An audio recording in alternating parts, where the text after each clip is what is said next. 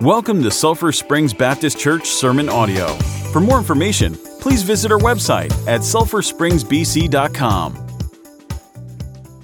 Appreciate the song this morning. I like it when God puts a song in someone's heart, and I appreciate His willingness to sing that this morning. And I'm thankful that He is our place of security, and He is where we can find strength, and He is in the midst of all the chaos around us. The Lord is a place we can find shelter in, and we can find stability in Him, and I'm thankful for that, for His faithfulness, His steadfastness, and the reality of Him and His truth whenever life hits us and hits us hard, that He's there for us, and I'm thankful for that this morning.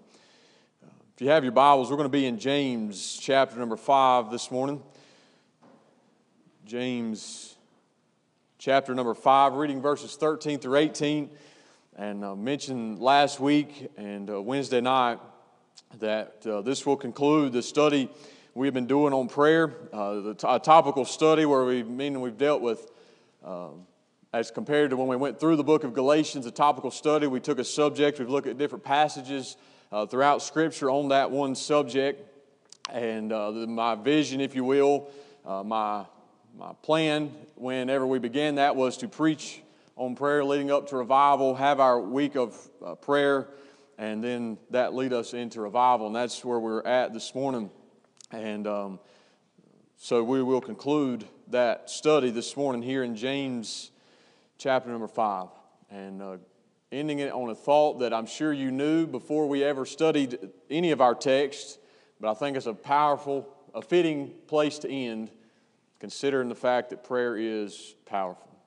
So if you would this morning, I'll ask you, as you have found your place, to stand as we read the word of the Lord, James chapter number 5, verses 13 through 18, where the Bible says this, or rather begins with a question. Is any among you afflicted?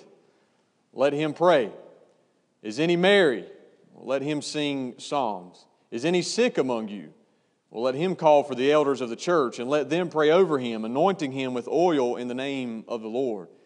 And the prayer of faith shall save the sick, and the Lord shall raise him up. And if he have committed sins, they shall be forgiven him. Confess your faults one to another, and pray one for another, that ye may be healed. The effectual, fervent prayer of a righteous man availeth much. Elijah was a man subject to like passions as we are. And he prayed earnestly that it might not rain. And it rained not on the earth by the space of 3 years and 6 months. And he prayed again, and the heaven gave rain, and the earth brought forth her fruit. Let's pray together. Lord, thank you for this service we've been able to be a part of. God, thank you that we can come together as believers this morning. Lord, thank you for this building you've given us to congregate in. Lord, we understand that doesn't define the church, but we're just thankful for it as a resource. Thankful for the place we have to come, Lord. Thankful, God, for what you do for us here in this place as we gather in your name and as we seek to exalt you and honor you and to worship you. Lord, I'm thankful for how you move in our midst and how you do speak to hearts and how you do sanctify us according to the truth. And Lord, I pray that you do that even here this morning. Lord, help this time not to just be something we check off of our to-do list for the week, but Lord, I pray that you would change lives through this time. God, if there's a soul here this morning that's lost and undone without Christ, I pray that above all else that, Lord, they would be saved during this time, that they would see their sin and see their separation from you, God, and see the judgment and wrath that lies ahead for them, Lord, if they are not found in Christ. But, Lord, in all that, I pray that they'd see the mercy that you have offered, the grace you have given in Christ, and that they would look to Him to be their Redeemer, to be their Savior, to be the one who would wash them clean of all unrighteousness. God, we thank you for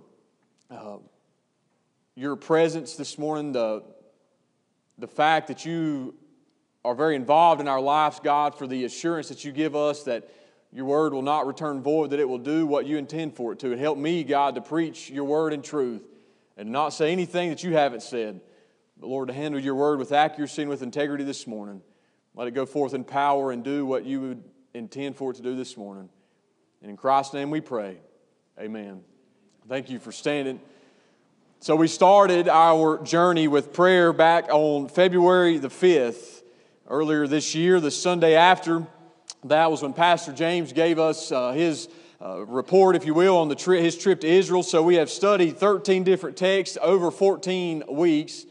And certainly it's not an exhaustive list. In other words, we didn't cover every single time prayer was mentioned. We didn't discuss every prayer that's prayed in the Scriptures, but we just, and we missed many passages of Scripture on prayer. For example, one that probably many think of, Philippians chapter number 4 and verses 6 and 7 say, "Be careful for nothing, but in everything by prayer and supplication with thanksgiving let your requests be made known unto God, and the peace of God which passeth all understanding shall keep your hearts and minds through Christ Jesus." And we would be far from wise if we are to think that now that we know everything there is to know about prayer. But I do hope that our studies, the texts that we've looking at, the passages of Scripture that we have studied have done a couple of things. I pray that they have deepened our confidence in prayer, that they've made us grateful for the opportunity to pray and ignited in us a passion to engage more with prayer. 2 weeks ago, we looked at Acts chapter number 12, verses 1 through 19, where Peter's put in prison just waiting for Easter to pass so that the king was going to bring him forth and have him executed. The only reason he was still alive is because of the time of the year it was. They, in their religiousness, if you will, didn't want to kill him over Easter. That would have been a problem. We'll wait and we'll kill him afterwards. And so Peter's waiting in prison. And what did the church do in Acts 12 and 5? Or Acts chapter number 12 and verse number 5. What did they do? They prayed for Peter. And then the angel shows up, begins to break Peter out of the prison. If you remember, a quote I mentioned when we studied that passage of Scripture is that someone had said the angel fetched Peter out of prison, but it was prayer that fetched the angel. The reason I mention all that, bring all that back to your mind, is to bring this point back to the forefront of your mind that prayer is powerful. Prayer makes a difference. That you never have to bow your head and pray and wonder if it's worth your time. Well, our text this morning in James, here in chapter number 5, reminds us of the same reality. In Acts chapter number 12, we learn about that through the narrative. In other words, not really necessarily, if you will, a doctrinal letter. It's a different kind of literature. In Acts, it's historical than necessarily an epistle is. But what James is going to teach us is the same thing that we learned through the historical narrative in the book of Acts. But James is going to teach us and explain to us and emphasize the same point to us, which is prayer is powerful. I pray this morning that God will continue to strengthen that conviction in us, strengthen more than a conviction, but rather belief in our heart that prayer is powerful. To say that prayer is powerful is not just something that we say because it sounds good, it's got some alliteration in it, and it just rolls off the tongue well. But prayer is truly, truly powerful, is what I want us to understand this morning. It's factual. It's not just something that sounds good, something that rolls off the tongue. There's plenty of places in Scripture where you'll learn that truth and can be confronted with that fact that prayer is powerful, but that's certainly what we will see here this morning. That prayer is powerful and prayer makes a difference. So the first thing I think that James does in his writings here at this point in his letter to help us understand that and to build that belief and confidence in us is the application that he gives us of prayer. So he starts at these verses with a couple of questions. It says, "Is any among you afflicted?" That word afflicted means to suffer hardships or to endure affliction. It says, one definition I read said to experience painful hardships that seem like a setback. Probably many of you then in the affirmative would answer that question, yes. Maybe your affliction's different than the affliction that this person over here is experiencing. Maybe some might look at your situation and say, well, that doesn't seem to be as intense as what this person is going through, but nonetheless, you would answer that and say in your life, within your heart, you feel afflicted, that you are enduring a hardship, that you are going through a difficult time. Well, what does the passage of Scripture say to you and I this morning? Let him pray. If that is you, if you are experiencing that time of hardship, if you are experiencing a time that seems like a setback, then here's what James tells you now. How do we apply prayer? Well, in those times of affliction, in those times of hardship, he tells you and I to pray. What I'm trying to say this morning is if prayer didn't make a difference when you were going through a time of affliction, James wouldn't tell you to pray. James is not going to tell you to do something that's not going to make a difference and that's not going to be meaningful and impactful. If James is saying if you're afflicted, if you're going through hardships, if you're going through challenge to pray, that asserts to you and I this morning that prayer, it does make a difference in those times of hardships and in those times of adversity. It says if you're afflicted, pray. Second question he provides, kind of on the other side of that spectrum, is any of you merry? Is any of you cheerful? Are any of you in good spirits today? Maybe you come in today into this service, I think in either of those two questions you'll find yourself. If you want to make application from these two verses, it's real easy. Because you'll either probably say you're afflicted today or you come in here and you're merry. The things are well in your life. Yes, you know that people around you are hurting you, and we carry a sense of that burden with them and what we can, but ultimately you would say that things are going in your life well this morning. You come in, there's joy in your heart. There's not brokenness, there's not pain, but there's joy. So if that's you, then what does the Bible say to you? Let him sing psalms. Singing psalms carries the idea of singing forth and showing forth praises unto God. So in other words, you might, in response, if we want to be technical, somebody might say, well, I can't sing, or you don't want to hear me sing. That's not necessarily the point. The point is offer praise unto God. You might not be able to do it by carrying a tune, but offer praise unto God is the point. Sing psalms and praises unto Him. Understand and recognize this morning, in other words, if you have merriment and joy and cheerfulness in your heart, then the source of that is God, and therefore we sing praises unto Him. The source of merriment in our heart is not, and we cannot ever attribute it to the stock market's good, gas prices have come down, my interest rate is good, I refinance and everything is good. Ultimately, if we have merriment and cheer in our heart, we lift our hearts in praise unto God because He is the source of that cheerfulness that we experience. So if you're merry this morning, then sing psalms. Praise God for the merriment that you experience. And in these two questions, you see the spectrum of life. Because you come in here today to this service and you're in one of the two boats. You're hurting, you're in affliction, you're in a hardship, or maybe you've just come through that and there's more of a spirit of merriment in your life. Well, this verse reminds us that both of those experiences are going to be true to our life. We kind of see in this simple verse the reality of life, that there's ups and there's downs. If you're in one of the downs, if you will, this morning, then pray. If you're merry, then sing psalms, which I think we talk about prayer being communion with God, us talking with God. So if we're singing a psalm to Him, that's still basically it's a type of prayer. We're communion with Him, we're talking with Him, we're lifting our hearts and praise unto Him. This verse reminds us, in other words, there's seasons to life. It's true for everybody. There's going to be ups and there's going to be downs in your life. There's going to be highs and there's going to be lows. But then James asks another question in verse number 14 of, is any of you sick? So he gives an answer. Again, the application of prayer. James wouldn't be telling us to do these things if prayer didn't make a difference, if prayer didn't help, if prayer wasn't powerful. So he says, if any of you are sick, let him call for the elders of the church. Let them pray over him, anointing him with oil in the name of the Lord. Now, whether you realize it or not, verse 14, there's a lot of different paths that people take with verse number 14. Maybe you've seen what is mentioned in verse number 14. Maybe you've seen someone come to the front during a service. Maybe you've had a special service where the pastor will take some kind of oil, dip a little on his finger, and place his hand upon someone who's sick, someone that's maybe got a bad diagnosis, and they'll pray over them. Some of the elders, some of the deacons, some of the leadership of the church will come together and pray over someone. I've witnessed that before, and maybe you have here at Sulphur Springs have had those instances. Of course, this would be where that came from.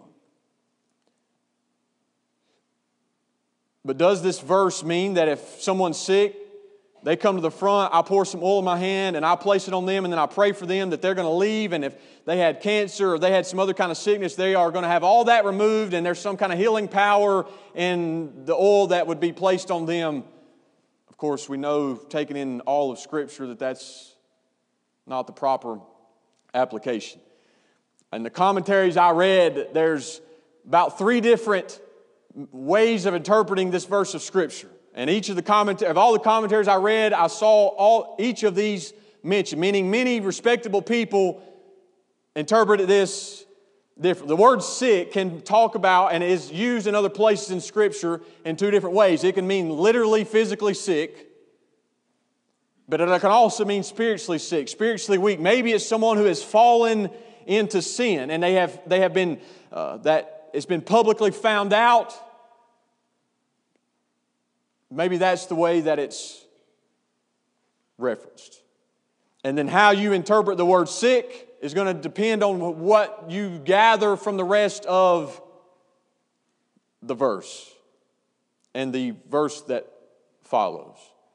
The anointing, oil in biblical day was used for medicinal purposes. It could be used for refreshment. Some people reading would rub it on their face. It would kind of bring refreshment to their skin. Some people, when they would walk into your house, might rub some on their feet.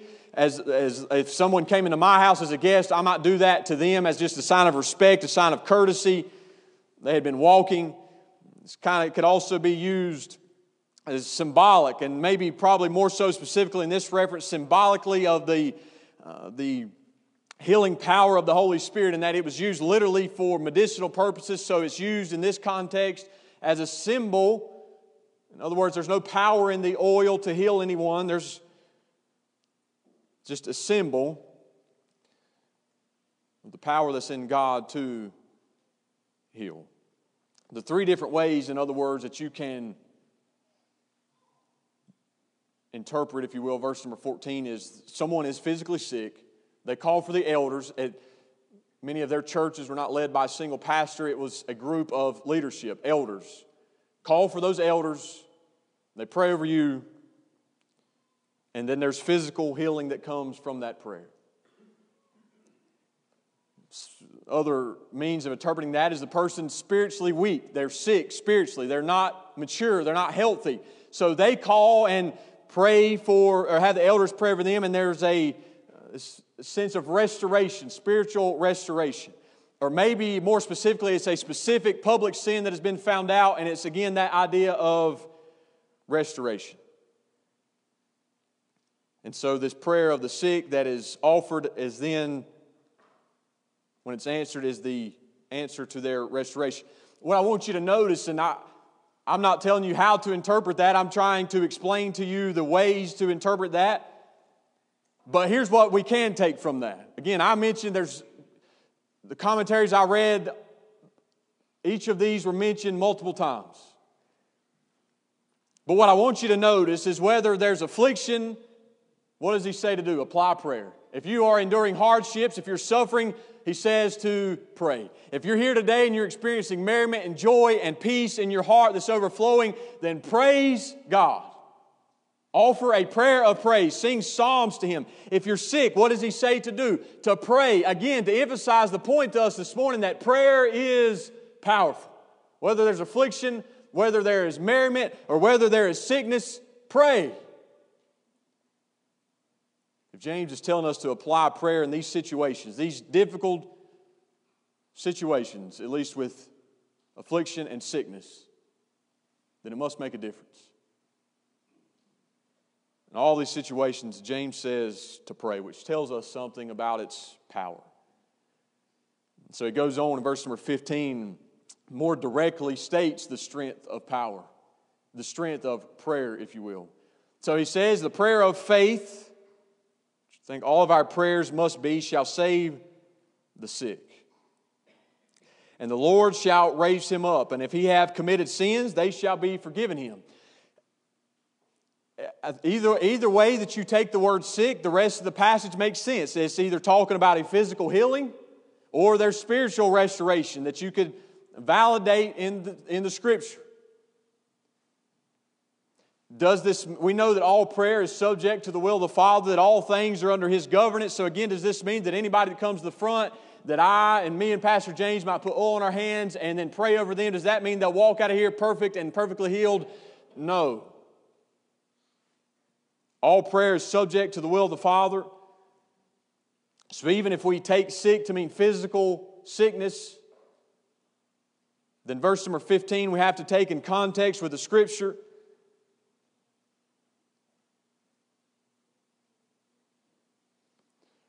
But it speaks of healing.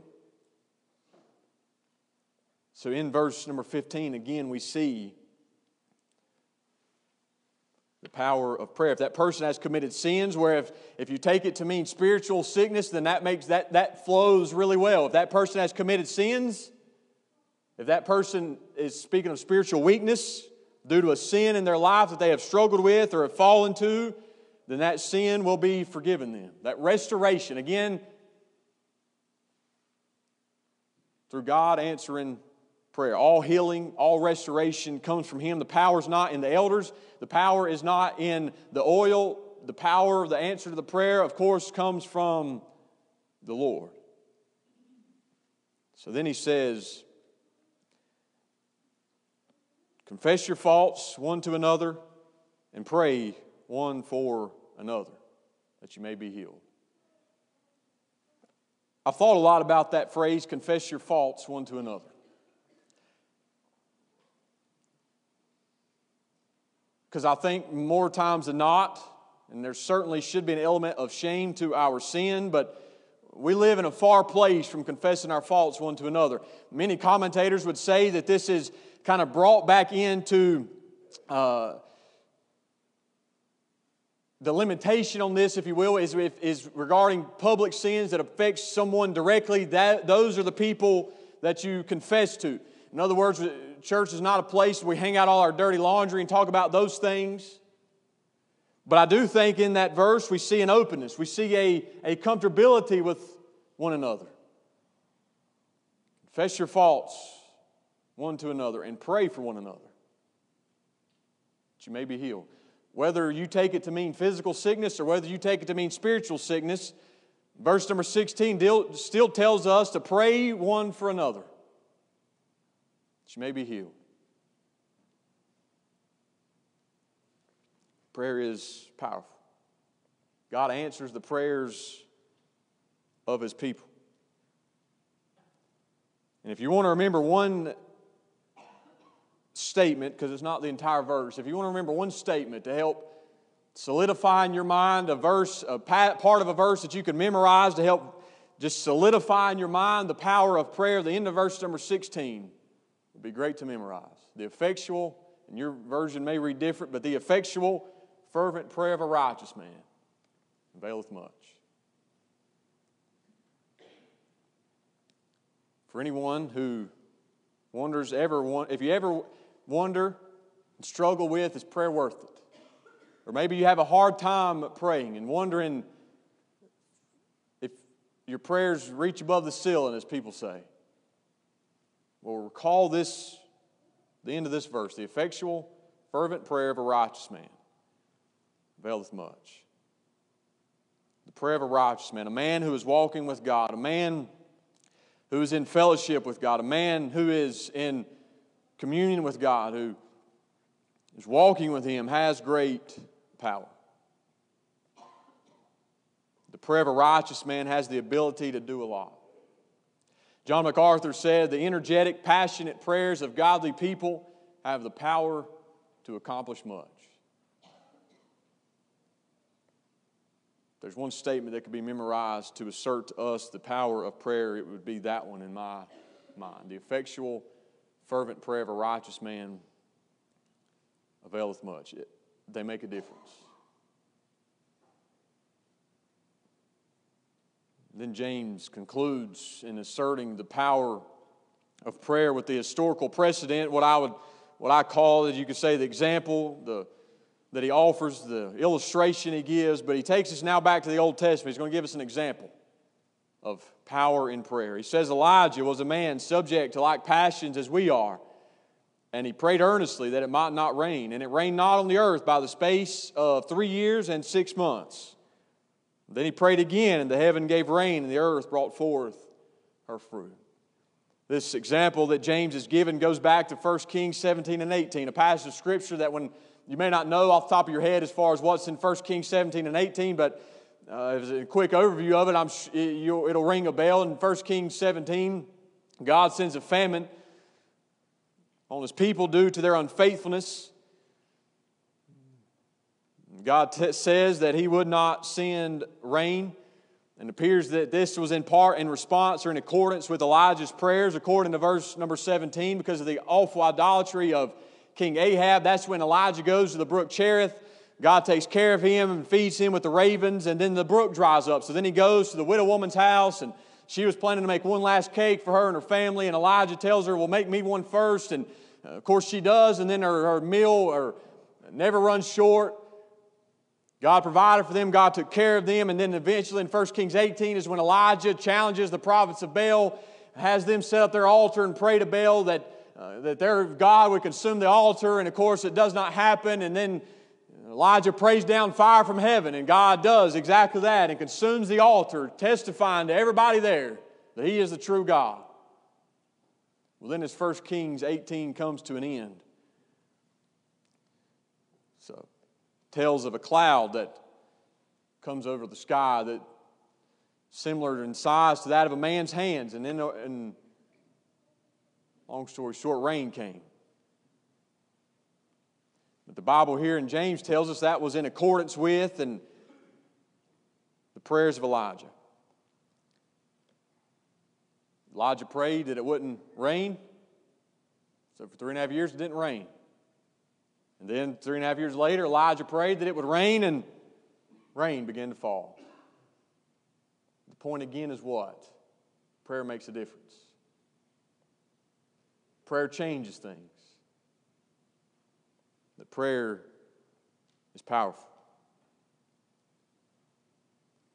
One thing well to remember about Elijah, a statement that may be easy to read over, but I think will encourage your heart. It should encourage my heart that Elijah was a man subject to like passions as we are. What does that mean? It means Elijah was just like me. Elijah was just like you. You say, people would maybe respond to this, and for anybody who would respond to this by saying, yeah, but that was Elijah. He was a prophet. He lived in the Old Testament days. Elijah is different than me. Elijah had different experiences than me. For anybody that might respond to this negatively and say, yeah, but that was him, but I'm me. James says he was a man of like passions like we. Elijah had days where he struggled. One of those recorded in Scripture, got discouraged, felt like he was the only person serving God. Elijah had days where he was discouraged. Elijah had days where he was down and out. Elijah had days where he's up on the mountaintop and called fire down from heaven. Elijah was just like us. And yet he still was able to pray, and it made a difference.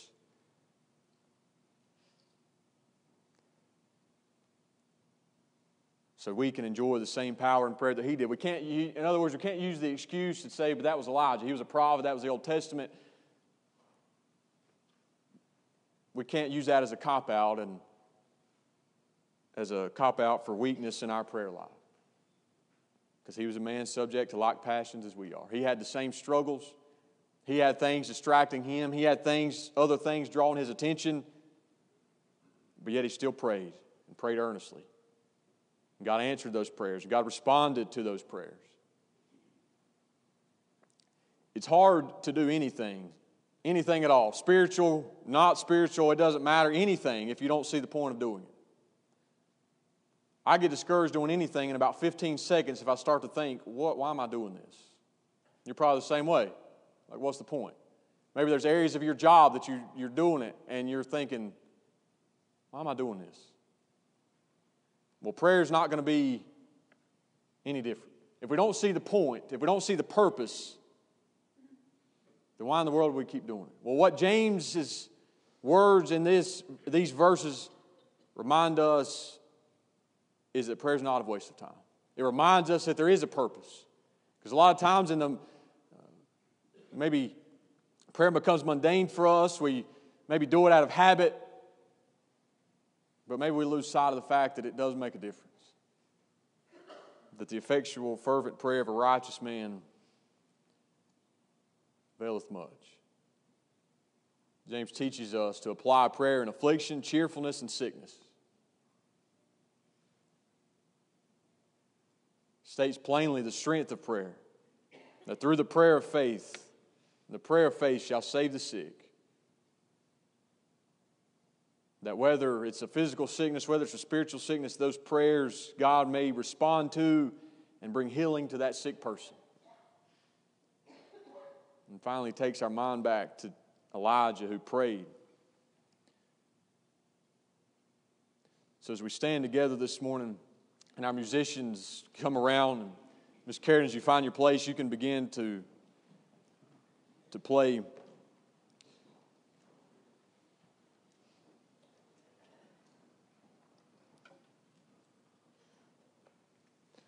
thing I want to leave you with as we conclude our study on prayer, our focus on prayer is this.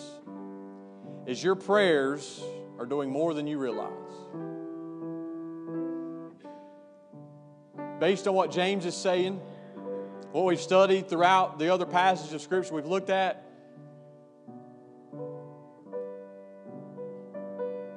is that your prayers are doing more than you realize.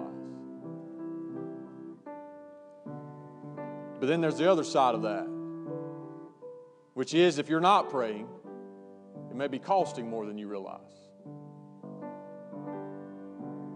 Prayer is our means of communication with the Father. Prayer is our means of carrying out our fellowship with Him. And that's why it's so important for our lives. You can imagine what your marriage would be if you didn't ever talk to your spouse. You can imagine the health, the strength of that relationship, the lack of intimacy. You can imagine what a lack of communication would do. Maybe you've experienced it. Maybe you've been there. Well, our relationship with the Father is no different in the sense that if we don't communicate with Him, if we don't talk with Him, then that fellowship is not what it could be, not what it should be. This morning, as Mark will come around and lead us, is any of you afflicted? Are any of you here today and you're enduring affliction, you're enduring hardship? It tells you very plainly what to do. Let Him pray. Are you here today and you're married and there's your heart is overflowing with joy? Again, He tells you very plainly, sing psalms, praise the Lord.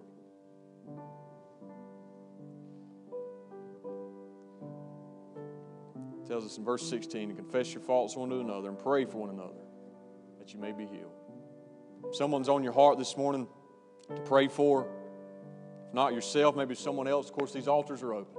As Mark comes around and leads us in a song of invitation, if you want to take this opportunity to pray, and we want to give you that opportunity this morning. As Mark comes around and leads us.